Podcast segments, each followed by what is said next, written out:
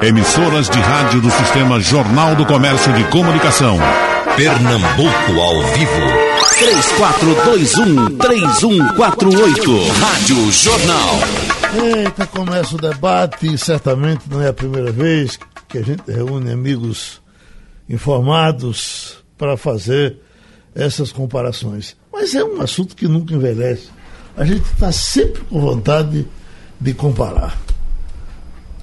Quem começa?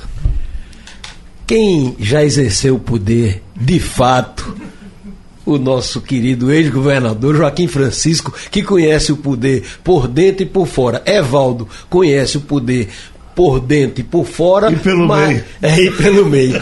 mas o, o, governador Joaquim Francisco já teve a chibata na mão, Geraldo. Digamos, foi a caneta, né? A chibata é metafórica, a chibata é. contemporânea, que é a caneta. É, tá bom. É. A chibata, a chibata contemporânea, que é a caneta, essa foi para me lascar. Governar é, é, é, um, é um aprendizado, doutor Joaquim? É um aprendizado. Bom dia aos bom ouvintes, dia. bom dia, Evaldo, bom dia, Zé Nivaldo, bom dia, Geraldo.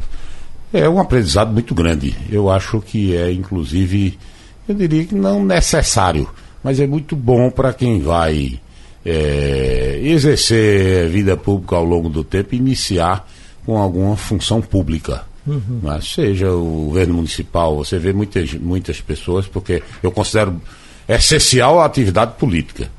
E para governar, para administrar o município, o Estado, uma nação, você tem que administrar politicamente. Essa coisa de dizer, ah, mas é, eu não vou negociar, eu não vou me entender, eu, eu, eu não vou. Ou, tem que ouvir os contrários, tem que fazer o equilíbrio, tem que discutir, tem que ter equipe, tem que acompanhar a vontade do povo cada dia mais, e agora com essa era da internet ainda essa, essa relação é cada vez mais estreita. A democracia em risco várias publicações aí, porque as democracias morrem. É, o Povo contra a Democracia de Achamon, e tantas outras publicações recentes. Então, governar é preciso, é essencial, e a gente, no sistema democrático, sobretudo, né, que é a melhor forma de você administrar é com o contraditório, com respeito às opiniões divergentes. Eu acho que governar é, é uma arte. Doutor Joaquim, diga os nomes de três líderes do mundo que o senhor. Uh... Charles de Gaulle, Sim. na França, considero que foi um, um herói, um homem. Churchill, na uhum. Inglaterra, né, que teve uma dimensão. Getúlio Vargas, no Brasil, um grande estadista, uhum. na minha concepção.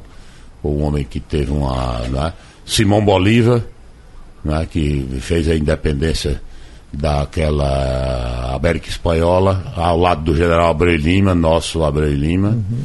entendeu? São pessoas, é Nelson Mandela, com quem tive o privilégio de almoçar junto com o Brizola, o governador Brizola era governador do Rio e me convidou para um almoço com Nelson Mandela. Foi uma das figuras mais interessantes que eu conheci, sobretudo pela capacidade de ter ficado 29 anos preso, é? sob opressão no regime do apartheid na África do Sul e depois, não digo que perdoar do ponto de vista mais profundo, porque não penetrei na essência dele, mas de conseguir superar 29 anos de prisão e conviver com os brancos do apartheid e para traçar um roteiro, para fazer uma transição não ressentida. Uhum. Que Maquiavel, que Zé Nivaldo entende muito e às vezes pratica, Maquiavel dizia. Direito de resposta. De, de, de, é, é, é, Maquiavel dizia livrar do ressentido.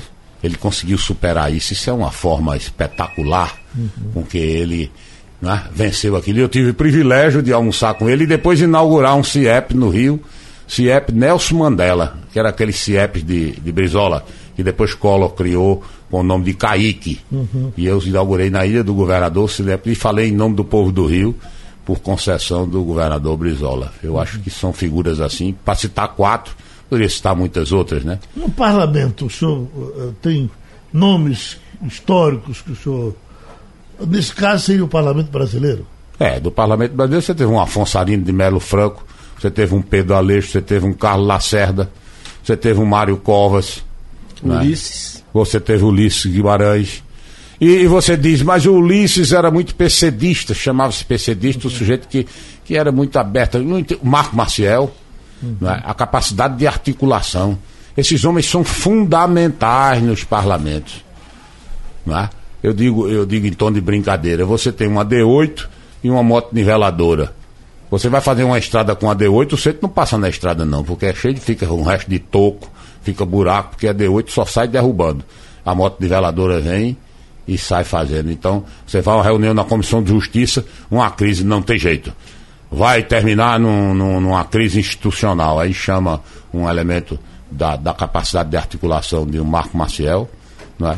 honesto, com espírito público, interessado em solucionar o problema, articula-se, conversa. Veja, ninguém re, ressaltou ainda a importância de um brasileiro, mas vai ressaltar depois da reforma da Previdência, Rogério Marinho. Sim. Rogério Marinho, que, foi, que é o secretário de Previdência do governo federal. De quem Rogério Marinho é filho? De outra grande figura, de Jalma Marinho, do Rio Grande do Norte, foi senador, um homem extraordinariamente é, dotado de capacidade de, de, de, de, articulação. Então, e tem também aqueles que têm que ir para a linha de frente, né? Uhum. A, a, tropa que chega e vai para a luta. Então o parlamento é, é, muito interessante. Você é a favor da política passada de pai para filho? Em casos assim, eu diria, excepcionais. Uhum. Não, não, não, não, seria o melhor caminho. Se você tem um filho vocacionado, essa coisa de, de escolher porque é filho, eu sou contra, até porque não dura. Uhum. Dura um ano, dois, três ou um, um, dois, dois mandatos, depois não dura mais. Mas tem vocações que você não pode inibir só porque é filho. Você tem exemplos e exemplos. Por exemplo, o filho de De Gaulle, Felipe De Gaulle, não tinha vocação para a política, não é? Então não, não seguiu a carreira do pai. Getúlio teve a Alzirinha que era, de certa maneira, capacitada para a atividade política, mas não foi avante, ficou com o PTB, brigou com o Brizola e tal, e tal, e tal. Tem muitos casos. Aqui nós tivemos diversos filhos que superaram os pais, né? É. Por exemplo, uh, Cali, Eduardo Campos. Cali foi, foi, foi melhor. Carlos, isso, é, Eduardo Campos, com, com, em relação a não superou o doutor Arraia, mas deu eu Acho até que superou. Sim, eu digo no sentido de que. Eu acho que ele era melhor gerente. É, mas há um, eu acho que um grande problema, Zé, Zé, Zé Anivaldo é historiador, é, é, situar as ações num determinado tempo. Uhum. O tempo de Arraes e o tempo de Eduardo Campos. São tempos diferentes. Quando você analisa, inclusive, a questão da, da, da do regime de 1964 eu vejo às vezes o camarada fazendo uma análise hoje, 50 anos, 50 anos depois, como se o assunto fosse de hoje. Uhum. Épocas diferentes, pensamentos diferentes, muros diferentes, maneira de fazer política diferente. Então, Mundo diferente, né? É, agora, o que eu defendo, e sempre falei, é que o tempo é tríbio.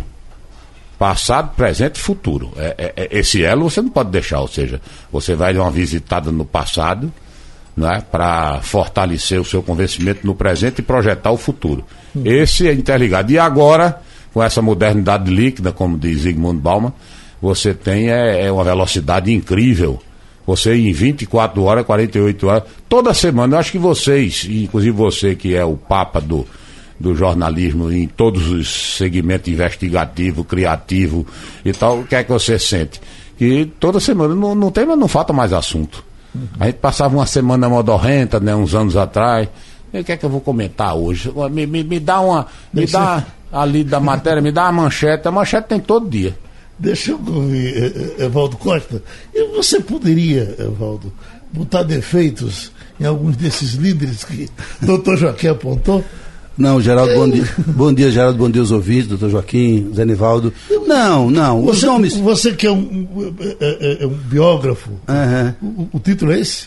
É, eu sou um jornalista que escreveu alguns textos alguns, que poderia ser chamado de biográfico. Eu vi um livro de biografia de, de, é, de Mandela Sim.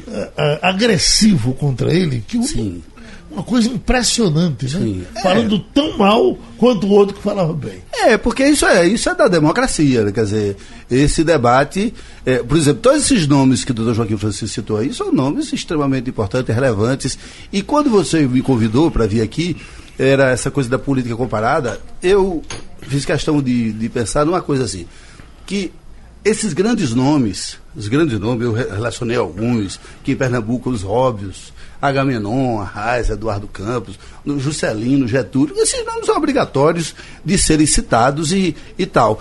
Mas é, o que é mais importante frisar, comparando a política de hoje com a do passado, é que hoje houve um aumento, a política melhorou. Uhum.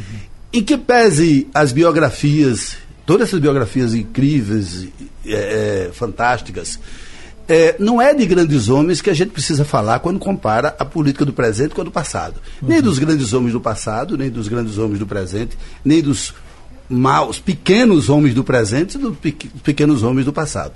Nós temos que pensar nos avanços na é, capacidade de institucionalizar a sociedade. Nós, nós, no século passado, em 1920, só votava no Brasil quem tinha terra só era cidadão quem tinha terra. Em 1962, 70% dos recifenses, dos pernambucanos, eram analfabetos. E só votava quem era alfabetizado. Então, quando você traz todo esse não é ser eleito, não. É votar. As mulheres não votavam até os anos 30. A mordomia dos políticos não era maior no passado? É, o que acontecia é o seguinte, era um direito adquirido. Uhum. Uma pequena casta de grandes lideranças, umas elites, no sentido inclusive platônico, que eram formadas para isso. Você nascia dentro de uma, no seio de uma família que era da aristocracia, da classe dominante, e você era treinado, preparado para ser. É claro que você ia ser bom. De quem era o helicóptero no qual morreu o doutor Ulisses Guimarães? Não era dele. Não, eu não tenho essa informação é, não, o, que eu quero dizer é que se isso fosse hoje, diferentemente do que foi naquele tempo. Você tempo, saberia. E tempo recente, hoje se ia fazer, ia se, se investigar, é. ia se dizer tanta coisa com relação a isso. O fato é. é a criminalização da política é uma realidade. Mas o né? fato que eu queria dizer é o seguinte: houve um avanço nas institucionalização houve nos acessos às pessoas que podem eventualmente chegar às posições de destaque do, na política. As posições de destaque eram um privilégio de classe. Era um privilégio de classe. É, se você, você só chegava às posições de destaque se você fosse fizesse a faculdade de direito. Só fazia faculdade de direito quem fez o ginásio pernambucano. E só fazia o ginásio pernambucano quem tinha possibilidade. Não era qualquer um que tinha acesso a essas posições. Então, isso distorcia Ainda que num, nesse universo saíssem efetivamente grandes nomes, grandes talentos, grandes cabeças, que tiveram enorme contribuição para a história, é preciso saber que eles foram pescados em aquários muito pequenininhos. E que hoje é possível pescar em aquários muito maiores. E que o sistema falha, os sistemas são falhos. É melhor as falhas do sistema do que as falhas dos homens. É melhor você eleger entre homens comuns encontrar grandes homens no universo dos homens comuns do que você encontrar pequenos homens no universo das pequenas elites, que eram essas que tinham o privilégio de origem, de sangue, como Evaldo Cabral de Mello falou, origem de sangue, de ter os elementos distintivos. Bourdieu falou, a distinção.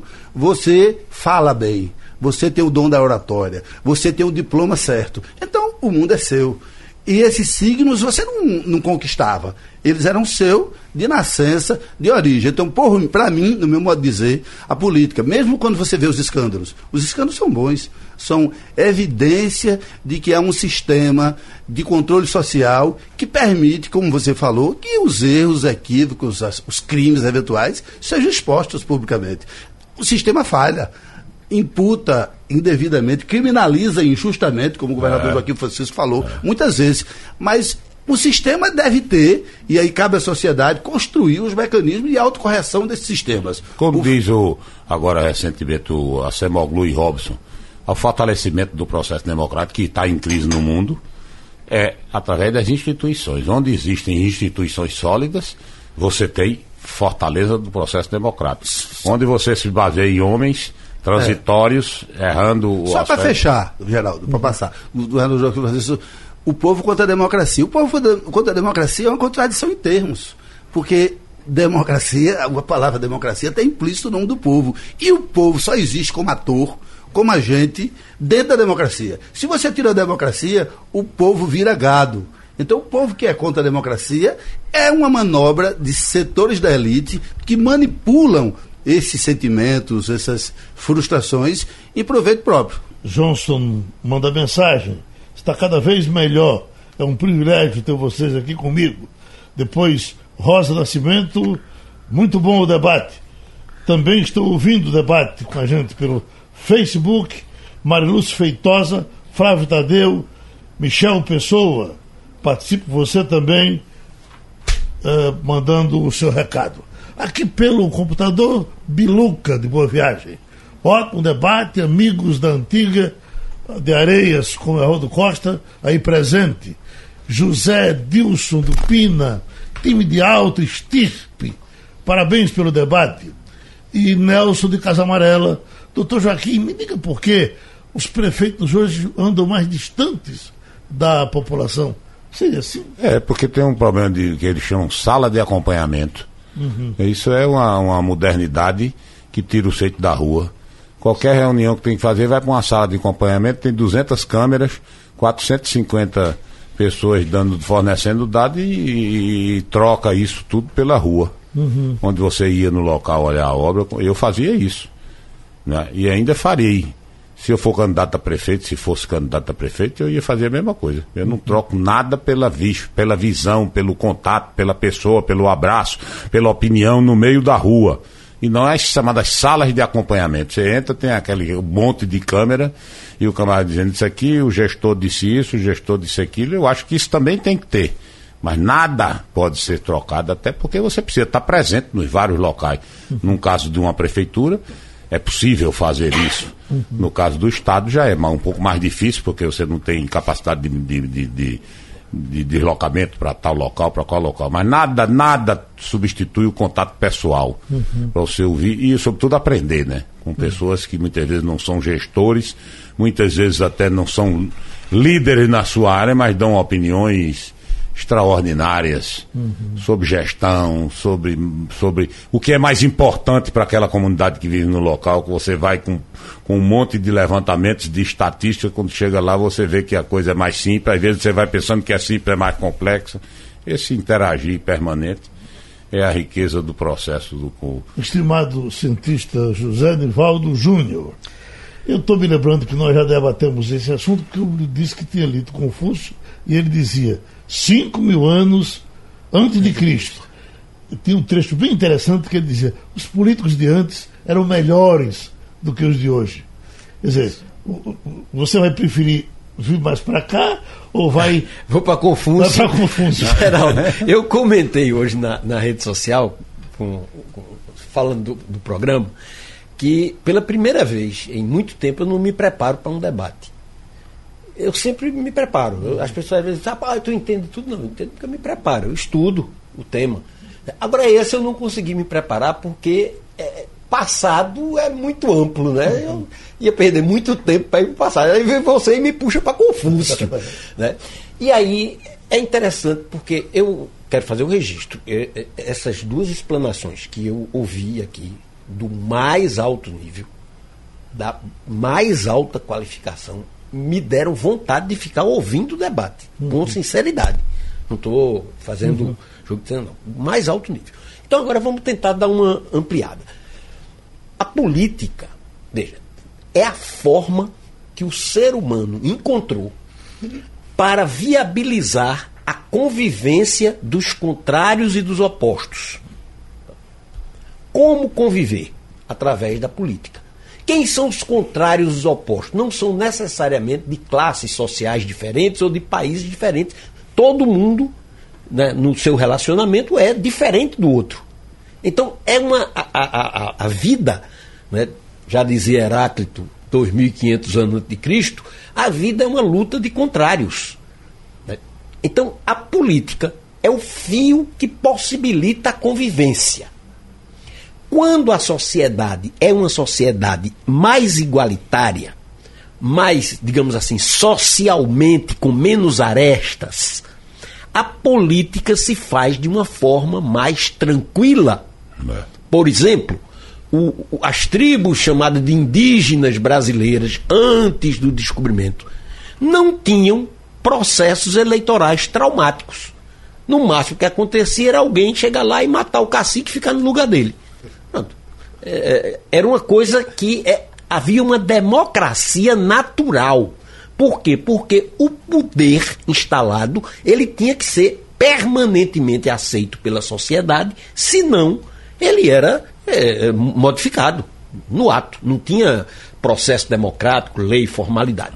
Quando a sociedade se tornou excludente, isso aconteceu lá pelo Egito, pela Mesopotâmia, pela China, pela Índia, há seis, sete, oito mil anos atrás começou o processo. O que é a sociedade excludente? É aquela na qual alguns têm acesso a determinados privilégios e outros não têm. Evaldo explanou isso maravilhosamente quando falou da política do Brasil de antigamente. Aí você chegou, Joaquim Nabuco. Né? Joaquim Nabuco foi um, uma figura extraordinária, brilhante, indiscutivelmente, mas teve todas as condições para isso. Quantos filhos de pobres, se tivesse aquelas mesmas condições, não teriam sido tão brilhantes quanto? Então foi um aquário pequeno, você disse maravilhosamente, Evaldo. Era um, uma coisa, você, você citou outro exemplo que era muito interessante, saindo de Confúcio para um dia desse. O colégio pernambucano era gratuito mas só tinha acesso à elite. Por quê? Porque para entrar lá precisava de referências, precisava, não era qualquer e de um. De provas né? também. Né? E provas, e aí não era qualquer um que chegava lá. Né? O cara chegava com a base. Então quem não tinha base não chegava. Então a, os processos de selecionar, Geraldo, o, o, o, o poder, eles diferem muito. Quanto mais é, concentrada e quanto mais excludente a sociedade, a tendência é que mais forte seja o poder. Uhum. Então, no Egito, o faraó era rei e deus ao mesmo tempo. Era uma sociedade excludente. Em Roma, o imperador, eu vou dando pulos, uhum. né, o imperador era rei é, e deus. Né, quem, quem, o porquê os cristãos eram perseguidos? Não era porque tinham uma religião diferente, não. Era porque negavam a divindade do imperador. As outras religiões, todas no Império Romano, que aceitavam a, a, a divindade do imperador, podiam praticar os seus cultos livremente e o romano não estava nem aí. Agora, negar a divindade do imperador não podia. Deixa eu te perguntar uma coisa. Uh, havia um preconceito do pobre contra o pobre? Ou, ou é outra Geraldo, coisa que eu estou pensando? Você, não, você levantou um problema que se chama ideologia. A gente usa ideologia no sentido de opção partidária, digamos assim. É, digamos, o presidente Bolsonaro tem uma ideologia de direita e o presidente Lula tinha uma ideologia de esquerda. Isso é uma, uma, uma falsificação da, do sentido original da palavra ideologia. Ideologia é o conjunto de ideias que justificam a vida social, que fazem o pobre aceitar ser pobre sem se revoltar que fazem o rico aceitar ser rico sem culpa nenhuma. Uhum. Né? Isso no passado, por exemplo, eu assisti recentemente, é, essa semana, a série Os Últimos Kizares, na, na Netflix. O cara se achava do representante de Deus. Eu estou aqui por quê? Porque foi Deus que me escolheu. Aí quando o povo dizia, não, queremos democracia, queremos não sei o quê, o camarada olhava para a mulher dele e dizia, o que é que eu faço? Mas você é a palavra de Deus. Então você vai contra Deus, Deus lhe botou aí. Quer dizer, o cara acreditava nisso, ele não estava falsificando, ele acreditava. Como o povo também acreditava e aceitava aquela forma. Uhum. De, de... Então, a política. Uma, uma filosofia do Parajó que era votar em pobre é pedir bola para dois. não, o, o, veja, a, a, a, aí por que o preconceito contra o pobre? Eu estou meio. É, não, não concluí a linha de raciocínio, mas vou primeiro dizer, a política de ontem, pontualmente, o Joaquim, é, é, me permita tratar de Joaquim, claro. é, é tratou uma questão absolutamente fundamental que Evaldo também ressaltou, as circunstâncias. Se você tivesse começado o programa me perguntando, cite quatro grandes líderes, eu ia ficar aqui dez minutos sem saber responder. Uhum. Por quê? Porque o grande líder, ele não é um grande líder por ter nascido um grande líder. Ele é um grande líder pelas circunstâncias que o fizeram um grande líder. É, é, eu já citei aqui uma vez no debate uma, uma característica. Tinha um camarada que era sapateiro. Sapateiro. Aí lá vinha a Revolução Francesa. E ele fazendo sapato na rua dele. Aí lá vinha uma passeata. Disse, rapaz, o que, é que eu estou fazendo aqui, fazendo sapato? Eu vou nesse negócio também. Aí entrou na passeata. Na passeata. Ê, liberté, egalité, fraternité. Daqui a pouco o cara, por capacidade de organização, estava na frente do negócio. Daqui a 15 dias era general. Porque as circunstâncias tiraram ele de sapateiro para general. Eu estava olhando ali no seu coisa, Bolsonaro, até quatro anos atrás, até dois anos atrás, Bolsonaro era um deputado do baixo clero. Ninguém levava Bolsonaro a sério, fora os seus fiéis 15%. seguidores.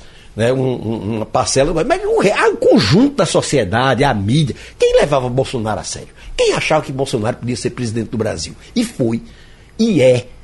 E por que foi? Porque as pessoas ficam dizendo, não, mas não tem qualificação, não tem preparo, não tem o quê. Tudo isso, não, não, não vou defender nem a- a- atacar Bolsonaro. É constatar. Tudo isso é preconceito.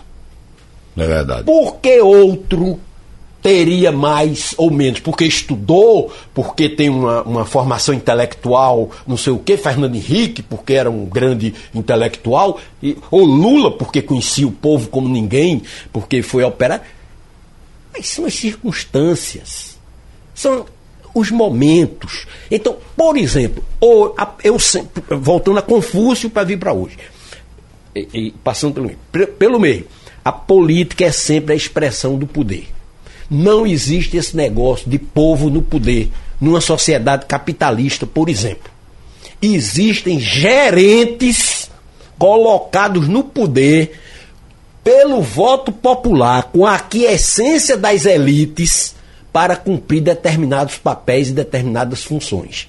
Quando não cumprem, saem, né, geralmente pelo voto mesmo, e às vezes por manobras e eventualmente até por golpes, verdadeiros golpes militares que quebram as instituições. Então, o poder, Geraldo, Maquia... aí vou voltar para Maquiavel. Doutor Joaquim me chamou de maquiavélico é, em alguns momentos, disse que praticava o maquiavelismo. Eu conheço o maquiavelismo e todos os políticos praticam o maquiavelismo. Sem saber. dúvida. Todos. Os que não praticam, lendo seu livro, praticam. Por quê? Porque qual foi o grande feito de Maquiavel? Não foi inventar o maquiavelismo, não. Foi só dizer como era a política de verdade. Maquiavel tem, tem- eu abro aspas para o meu próprio livro.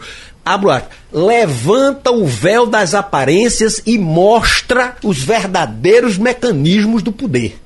Então, o poder. E era um grande homem público. Sim, sem dúvida. Mas ele mostrou como funcionava, porque ele dizia, não, o poder é para fazer o bem comum, o poder é para atender as necessidades. É não, o poder é para defender os interesses dos poderosos e acomodar o conjunto da sociedade.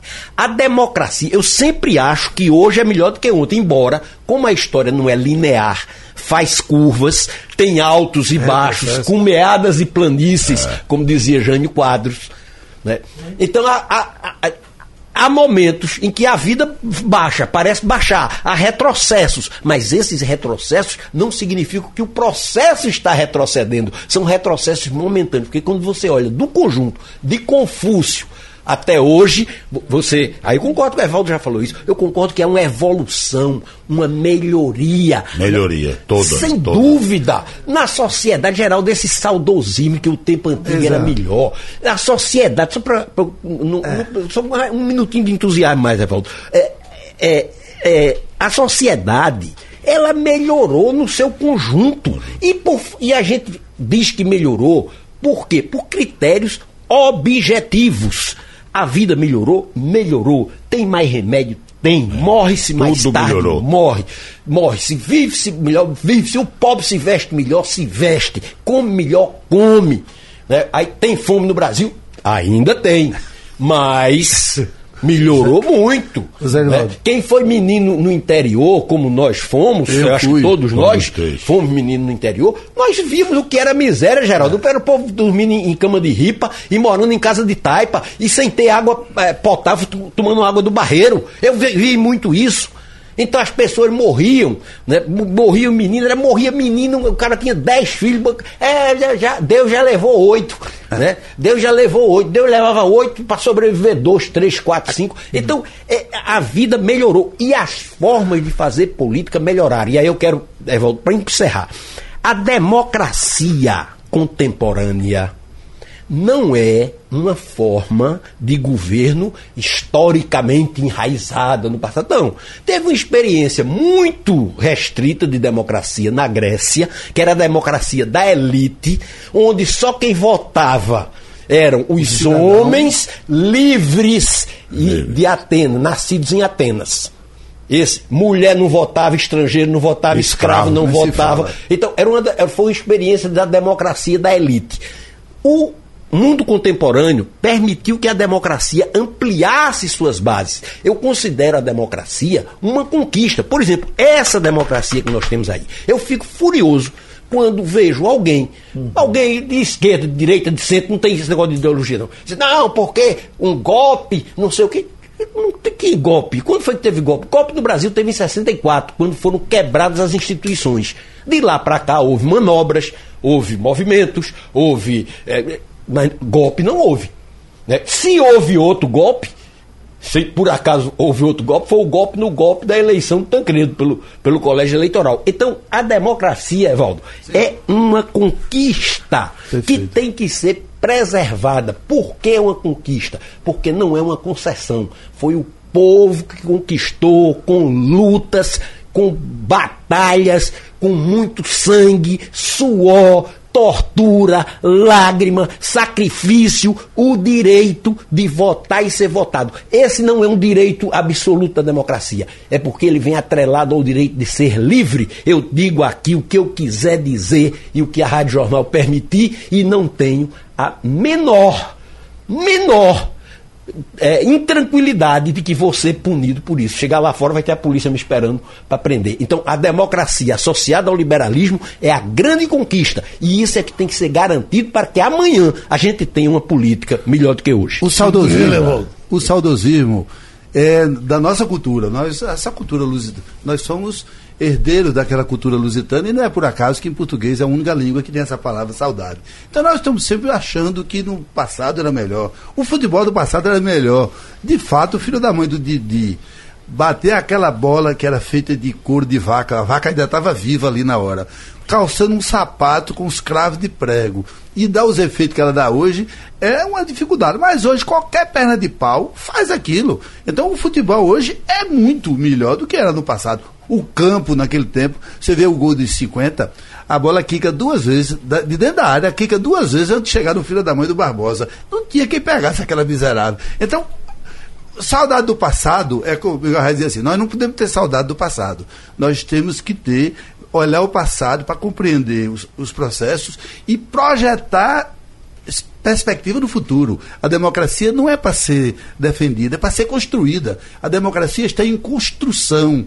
E todos nós temos a responsabilidade e o dever de fazer com que as oportunidades sejam é, distribuídas de forma igualitária, cada vez mais igualitária ao longo do tempo. Quer dizer, não é possível que alguém, como Evaldo Cabral de Mello falou, é, porque o avô foi empregado, porque o avô trabalhou, não possa ter acesso ao cargo público. Isso passou. Hoje nós temos que cada vez mais garantir que as diferenças que são dadas na escola, Bourdieu, sociólogo francês, chamou de distinção. A escola é um aparelho de afirmação da divergência, da diferença.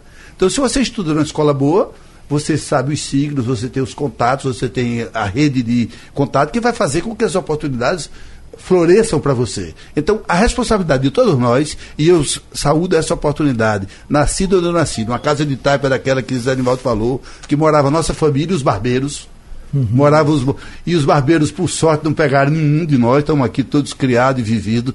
Então, está aqui no seu programa, né, nessa emissora que é hegemônica no estado de Pernambuco, ter tido as oportunidades que eu tive na vida, se deveu a uma única coisa: um acaso do destino que me permitiu que eu fosse morar na casa de uma tia que me deu educação e colocou na escola. É a escola a grande diferença. Então, quando a gente saúda o governo que cria 357 escolas de tempo integral, você está caminhando, mas é um processo que nós temos todos que contribuir.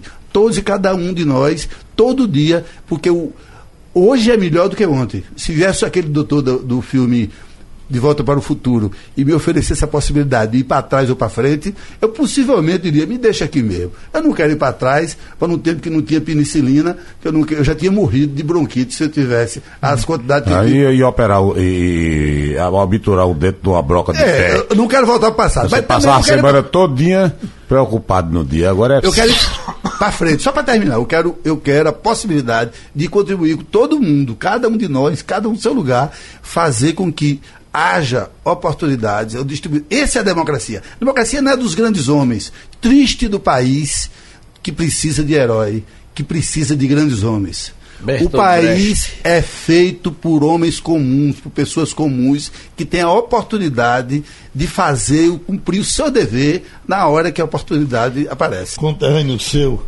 Renato Cunha Lima. É mesmo, rapaz, que maravilha. Conheço Ele a é família, sou ele é amigo de irmão- muitos da família. Ele é irmão do, Ronaldo, do Ronaldo. o ex-governador, grande figura, grande figura tio de humana, grande poeta. Um Tio de Cássio, um, um abraço. E avô de Pedro Cunha a Lima, que já é o- deputado, a nova geração. Vai ser governador da Paraíba. Ele nos traz aqui uma coisa interessante que talvez a gente possa terminar o debate tratando dela. Ele diz, eh, com relação a Bolsonaro, ele fala besteiras, eh, mas estranhamente isso é humanizado pelo nosso presidente. A favor ou contra, duvido que alguém diga que ele é mentiroso. Então ele diz aqui que o que está mexendo com a vida de Bolsonaro é o sincericídio e que nós não conseguimos viver sem ouvir mentira. A mentira faz parte da vida de- desse jeito? A mentira faz parte da vida, Geraldo. Ninguém ninguém consegue dizer falando a verdade o tempo inteiro. E, e eu digo mais, nenhuma relação aguenta a verdade. né? Tem aquele célebre quadro, né, que a, a- a mentira chamou a verdade para entrar no lago e os dois foram tomar banho no lago, não, num poço. De repente, a verdade te- teve que tirar a roupa, ficou lá dentro. E de repente, a, a- a mentira queria agarrar a verdade e segurar, ela deu uma fugida do poço, saiu nua. Então a mentira ficou dentro do poço e a verdade saiu nua. E a partir daí todo mundo ficou com vergonha da é verdade. verdade, doutor Joaquim? A, verdade, a mentira saiu vestida com as roupas, roubou as roupas da verdade. verdade, exatamente. Roubou a roupa da verdade. E a verdade ficou nua. E a verdade ficou nua. Então, Então, é, é impossível. Somente a verdade. Zé Paulo escreveu um livro, Somente a Verdade. Santo Luiz Tomás da dos Almendácio, Veja, é, a verdade, a verdade é, é- é absolutamente um conceito relativo. né? E a mentira também. Porque, por exemplo, mente quem chega e diz, Geraldo, você está com uma cara tão boa hoje, rapaz, você está tão bonito, não sei o quê. Às vezes você está deprimido, o cara chega, é, levanta seu astral, rapaz, você está bem, está bonito, tal. tal.